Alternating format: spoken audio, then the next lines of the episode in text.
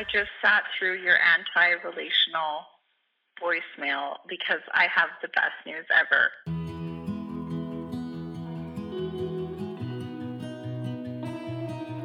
I'm doing a podcast. Oh my goodness, I'm dying right now. It's called Recovering. Okay, bye. Give me your strength and show me your weakness. We're in this together now. We're in this together now. Give me your love and tell me your secrets. Cause we're in this together now. Yeah, we're in this together now.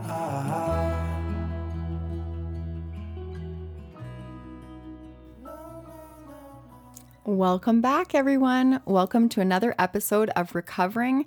I am your host, Jennifer Dawn Watts. And today we're going to be talking about getting real in relationships. And so we're going to talk about our one on one style relationships. And then next episode is going to be talking about getting real and being in groups. And so this is important to me because I think that with what we've talked about so far, the idea that tougher doesn't work, okay, people can accept that. Okay, real does. Okay, people can accept that.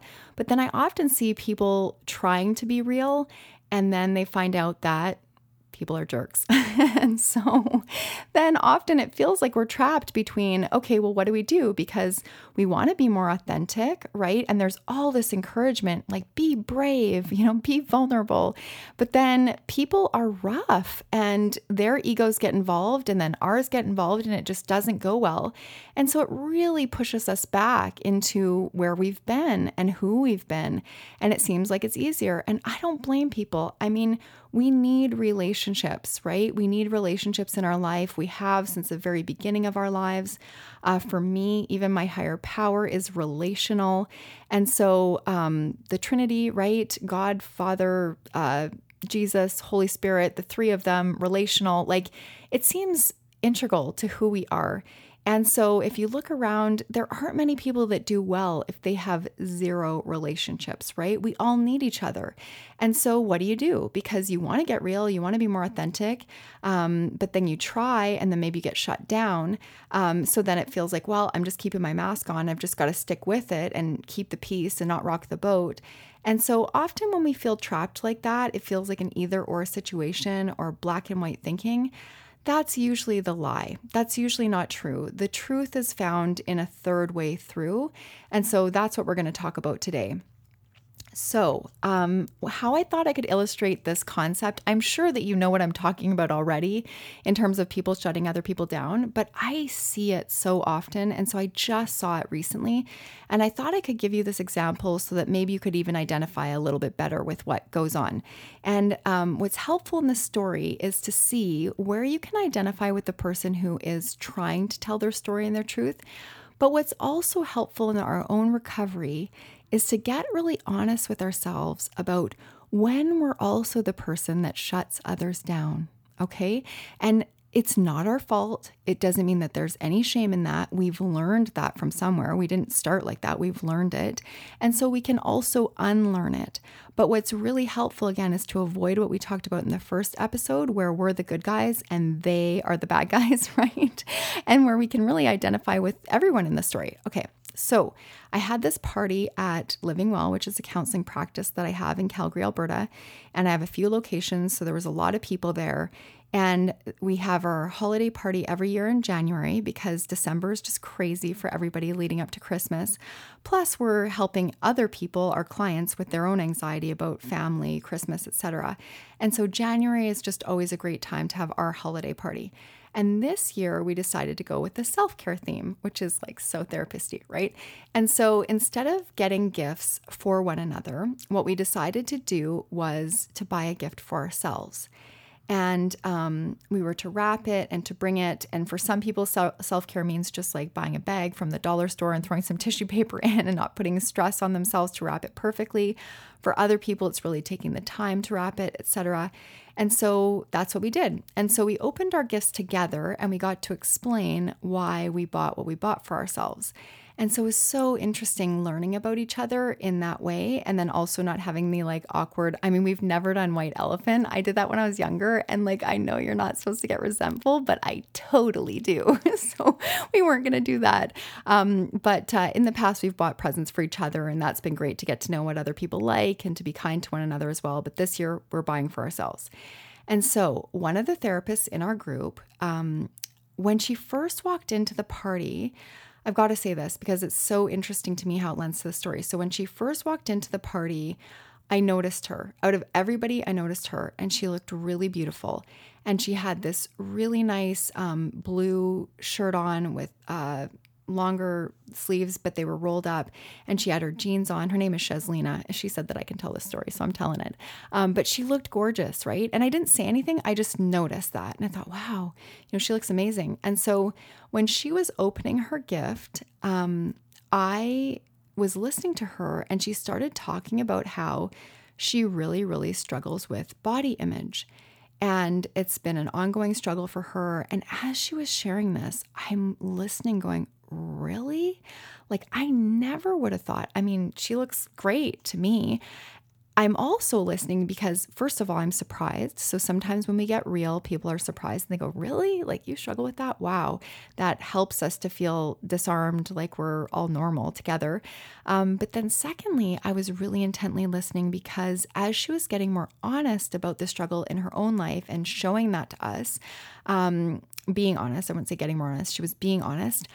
I have those struggles too. I really do. That's in my top areas of recovery that I'm one day at a time working through. And so I'm thinking, wow, you know, she's just like me. And the soul inside me or the child inside me is listening, going, okay, she really gets it. And so what she did as part of her self care was she bought herself a leather skirt. And it was this short, sexy leather skirt.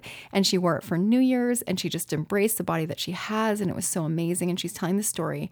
And everyone was leaning in and listening. And so it was great. The energy in the room was amazing. And then what happened is what often happens after somebody's real. One person in the group was one of our therapists, but one of our support people said something to the effect of, Yeah, you just have to love yourself you know, something like that. And so that comment shut Cheslina down. And she, um, you could see her kind of just say, yeah, and kind of smile. Yeah, yeah, yeah, for sure. Something like that. And everyone in the group who had their hearts open and they were leaning in kind of leaned back. And so the whole dynamic changed in the room.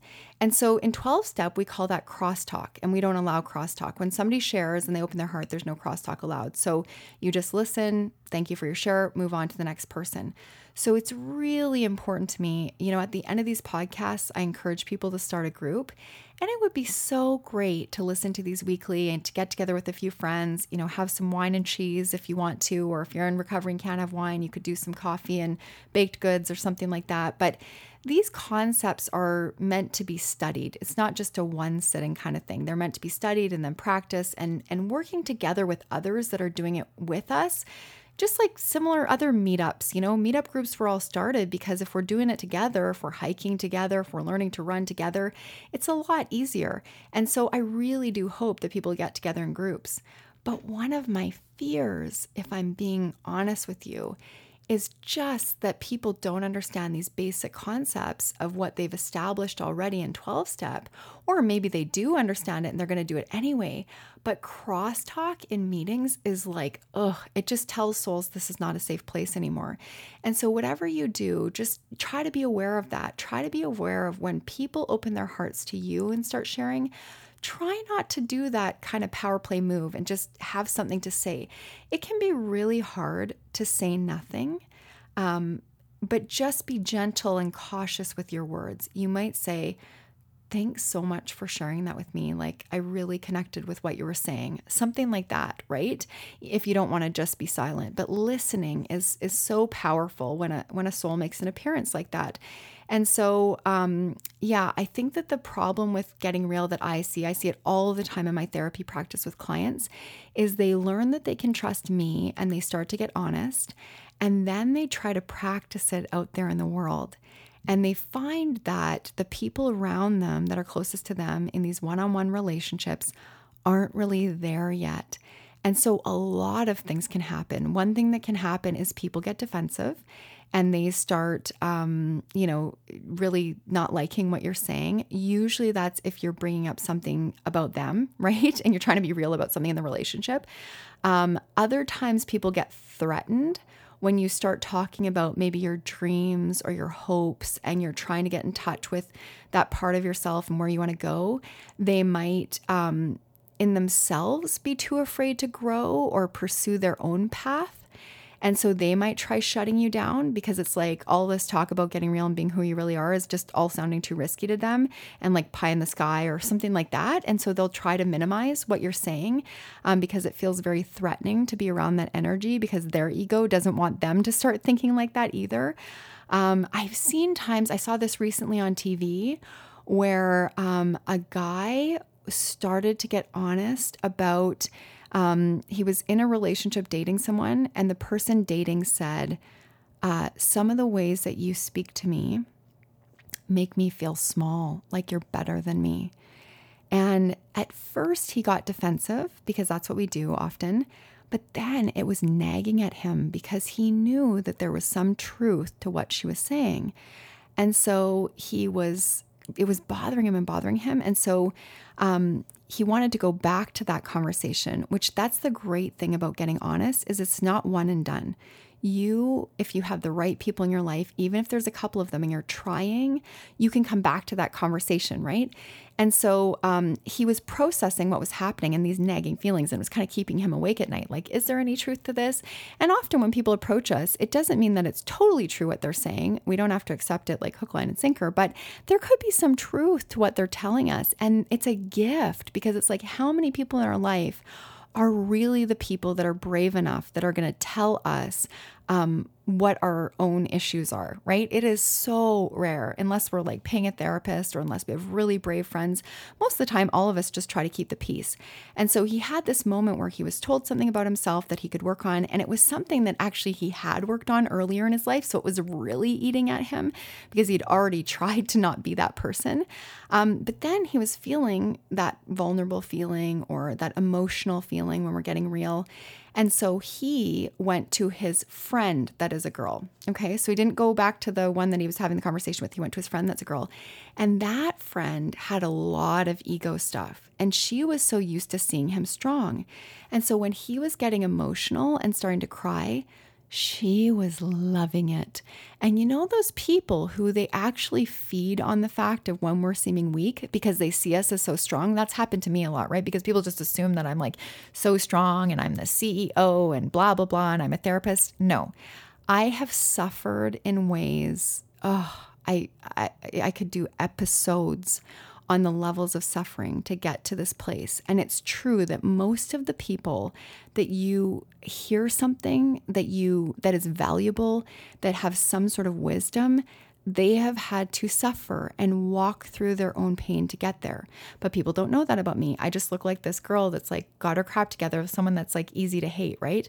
My friend and I want to do an episode called Bitch because it's like, you know, oh, you're you're attractive and you're smart and you even have money, like screw you, right? We don't want to hear good things happening to you, you bitch, right? And so people love it when I'm weak, like when I'm when they see me crying and suffering um, because it's like, oh, good. Like she just doesn't have all her crap together. And and the people who have major ego issues, they'll actually get some like get a bit of a high off of having power over me in those moments. So I've had to get rid of some of those people in my life. And so, if any of that resonates for you, you know, if you've um, been the person that's like relieved to see somebody else that you thought was strong with weaknesses, um, if you've been the person that everybody thinks is strong. And then when you show some weakness, others try to have power over you and they like that you're weak. Um, if you've had conversations in intimate relationships where, you know, you've tried to get honest and the person's really defensive, but maybe you get to come back to the table, all of this is so normal. And um, it's just worth talking about early on in this journey because this is what blocks us. If we don't know what to do at this stage, um, we're just not going to get real. And that's what I think is happening in the world. Is it's not that people don't know that they want to tell the truth. It's not that they even don't know what the truth is. You know, one long time ago when I was watching Real Housewives, I remember I was seeing this dynamic happen and I thought, this is what's happening between these people. This is what's happening. You know, and I went to the blogs because I always hear them mention the blogs. I can't even believe I'm telling you this, but I did. I went to the blogs and I thought, I'm just going to tell them what's really going on. And it turns out, guess what? Like hundreds of people can already see what's going on it's not like I'm the only person aware of this. So we know what's going on. It's not that. It's not that we have to be told. It's that then when we try to tell the truth, it's what happens after that that's the major, major problem. So, where do we go from here? Do we keep hiding and keep the masks on? Do we try to get real and then have all this stuff blow up around us? Like, what do we do? So, here's my answer to that question. First of all, I think that the journey of becoming more authentically yourself starts with observation. So sometimes we learn a new concept and we get so excited about it, we want to try it right away. You can do that. Nobody's stopping you. And if that's how you feel prompted, go for it. But if you're not too sure, it's okay if you want to observe for a while. So just watch for these concepts in whatever you're doing. The group dynamic I talked about at work, my friends' situations, what I see on TV. I like to observe so that I can really see it better and be given those eyes to see. And so if you're doing that, you're still practicing without actively practicing. You're still trying to understand what real really looks like and then what ego looks like when we're faced with that as well. Freud was an observational genius. I mean, everything that he's done, you know, for psychology, where we are today, the word that we use, ego, um, it started with observation. So that counts, that matters. And all progress is progress, right? So I think that that's just a great place to start. Second of all, um, if you're ready to start, uh, one of the things that I've seen is people make the mistake of starting with getting real in their intimate relationship. And I get that because we want to be honest with that person the most. But often that's one of the most difficult. And so I would say if there are things that you're facing that you feel like you've been hiding from others, whether it's addiction issues, whether it's you're really, really done with your job and you have to do something different, you can no longer stand being there, whether it's these dreams that you have that you want to pursue, um, whatever is going on for you, try to think of who are the safe people in your life. You know, try to make a list. Who are those safe people? Even if there's only one person, who are the people that you know that if you were to reveal yourself and be more authentically you, even if you're crying, even if you're upset, even if it's hard to find the words, even if it's not your typical self that you present to the world, that they're not going to do that power thing over you and they're not going to get defensive or as defensive, that it's going to be safer. And so, um, the thing that I see so often, and I don't know why this is so, I, I don't really know. It could be for a lot of reasons, but I often see that the people who are safe in other people's lives, the really good friends, people, when they, by the time they get married and have children, they really don't make time for those people. They're so caught up with work and expectations of what it means to be a good dad or a good mom or a good worker in whatever their job is. You know, they're so caught up with that and their intimate relationship and their kids um, that they just don't make time for these safe people in their life, quality time that's regular. So that's the difference with 12 step is like we have to have a sponsor. We have to have at least one person that we consider safe that we meet with regularly. Uh, but in real life, as you know, at least as a westernized type of person, it turns out that, you know, your small little family with your partner and your kids, um, or if you're like me, a single parent, and so just your kids as your family, that's not enough, right? We really need these other people to help us in the journey. And so think about who those people are and then make time for them. If this is really important to you, recovering means that we put first things first. And the priority for me is that if I'm not well, ain't nobody else around me to be well. I'm not to be helping anybody. So I have to make time for these people in my life. And then when you're talking to them, you can preface it. I find that warning people about what's coming helps decrease their anxiety.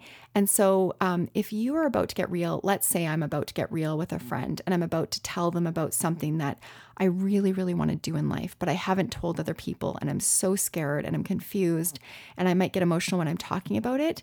If I just start trying to tell them, if they see me struggling because my soul's trying to come out and it's it's having a hard time, they might worry that it's about them. so their defenses might start going up right away because they can sense my anxiety and they'll pick up on that energy and they'll start getting anxious. So it really helps if I say something like, um, I just needed someone to talk to. Do you mind? I'm processing something about you know, something that I want to do in my life and I'm really scared and I've been just keeping it to myself, but I just need someone that I can talk to. Do you have some time to talk? If I say that to them, whew, like what a relief. It's not something bad about me, right? You might be experiencing this anxiety because it's your own stuff that you're going through. whew, right? So I would preface it for sure. And then, um, you know, I would just try to help them know that you're you're just sorting something out, and you may be emotional, and that's part of it. And you're learning that getting real actually sometimes means that there will be some tears and that that's okay. They don't have to fix it. It's not that you're sad. It's actually a really good thing. Uh, but just helping them understand so that they know what to do. Because in that group example that i gave you with the skirt the person was trying to be helpful that did the crosstalk. Because we feel a bit lost. We don't know what to do. So if you help them to help you by saying man, I just, and I know that there's not going to be a resolution to this today, and I don't even think that I'm looking for one. I just want to be safe where I can talk and like have somebody who who's willing to hear me. It helps so much. That just lets them off the hook of trying to solve it as well. So, observation, meeting with safe people in your life, making time for them, these are great ways to start getting real and authentic in a safer way so that you don't just go back into your shell third thing is the people in our close circles. So sometimes in those one on one relationships with the people that we care about the most, we need to get real about something. Something is nagging at us, and we need to have that conversation. And so, what do we do then? We can't avoid it forever, right? And you may be facing that. So, I don't want to completely avoid it, even though it's not the easiest place to start. So, what can I tell you that would make that a little easier? Well, the first thing that I would say is that, um, in your intimate relationship, if you're having these issues where you're facing big problems and you're kind of arguing about things, first of all, know that that's normal. So, 69% of all things that couples argue about in their relationship are these unsolvable problems. They've done research for like over 40 years and everybody has them. And so, if you're having the same argument that you had last week, that you had last month, that you had a year ago, that you had five years ago, you are normal. Okay, that's the good news, right? So it doesn't mean that you picked the wrong person, et cetera, et cetera. So that helps. Just normalize the fact that, okay, we're having these problems on this particular thing. This is our thing. And if you switch to a new person, you're just gonna have a new set of things that'll be your repeated things, right? So that can be really helpful to know.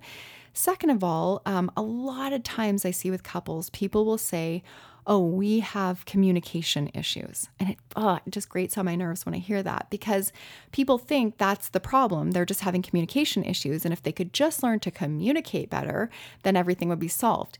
But that's not actually true. What we've learned in relationships is that if you want to look it up, um, Gottman Institute, they have the sound marital house theory.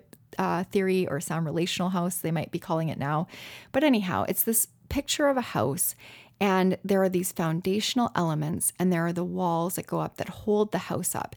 And managing conflict is on like level five or something like that.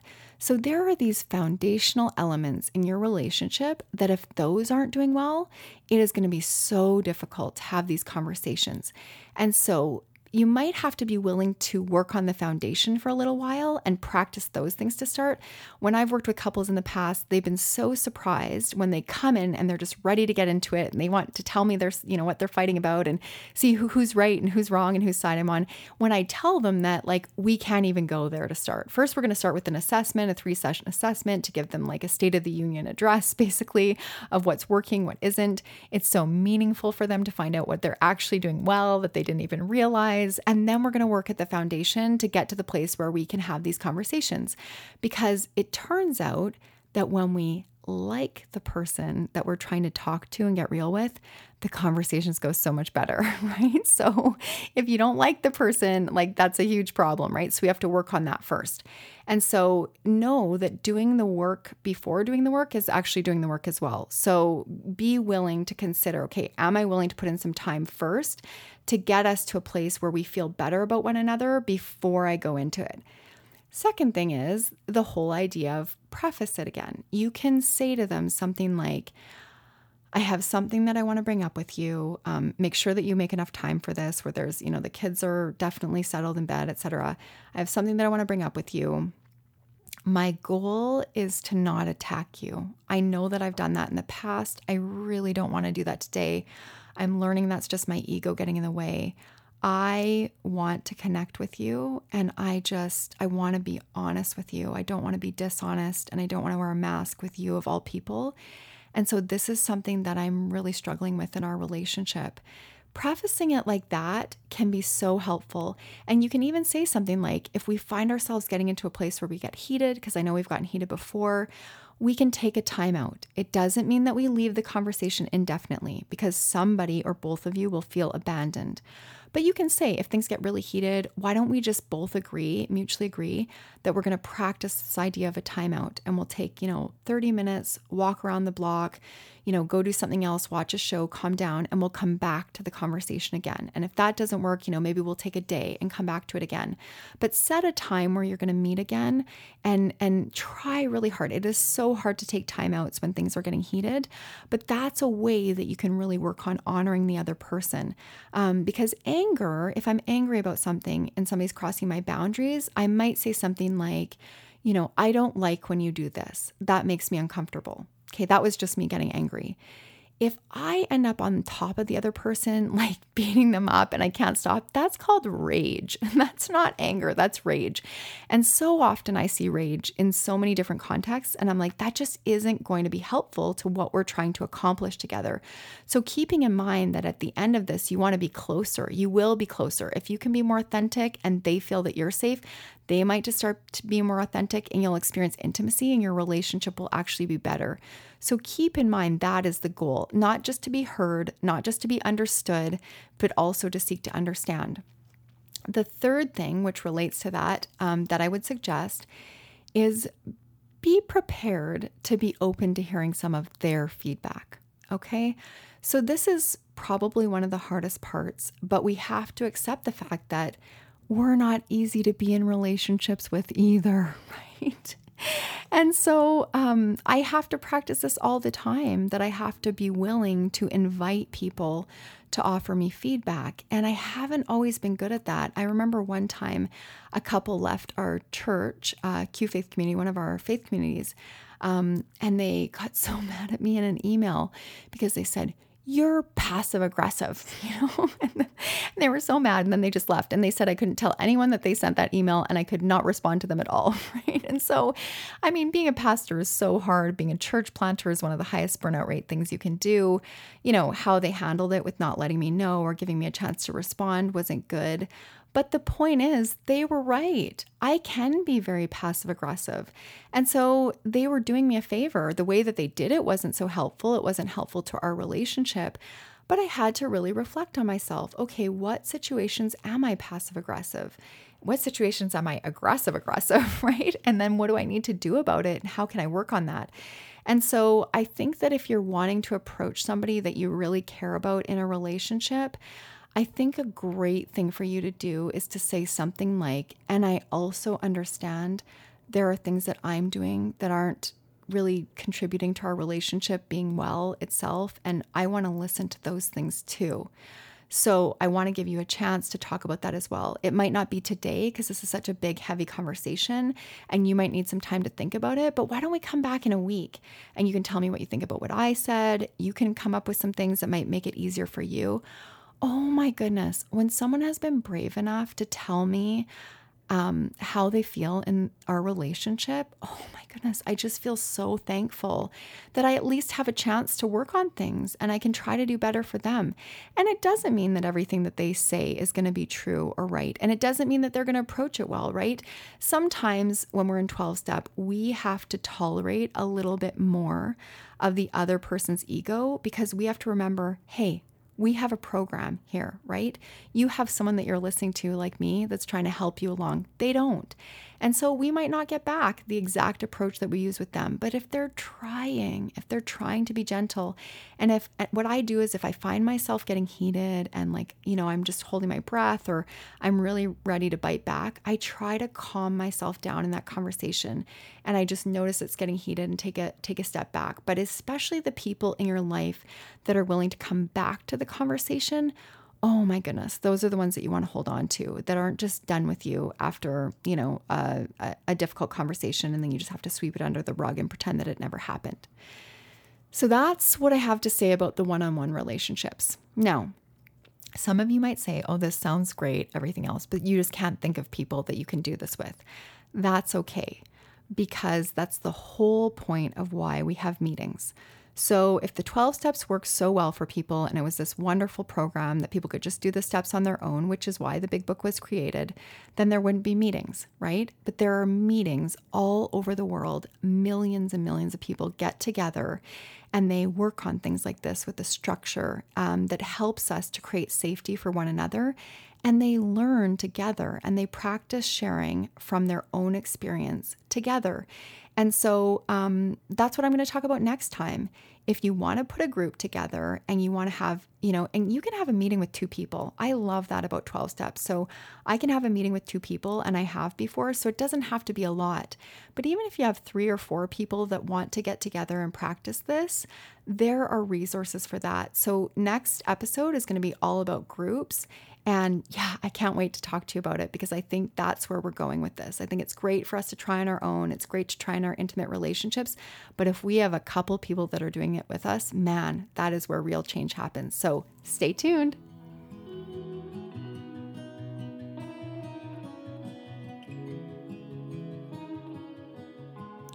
Well, I hope you heard something today that keeps you coming back.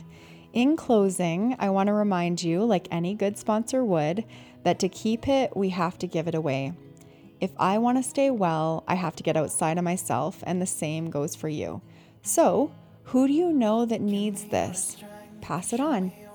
Another way to carry the message is to host a meeting. It's easy, it only takes an hour, and in 12 step, if you can read, you can lead. For more info on that, go to qfaithcommunity.com. Thank you for letting me share with you today, and thank you for helping in my recovery. Let's do this together, one day at a time.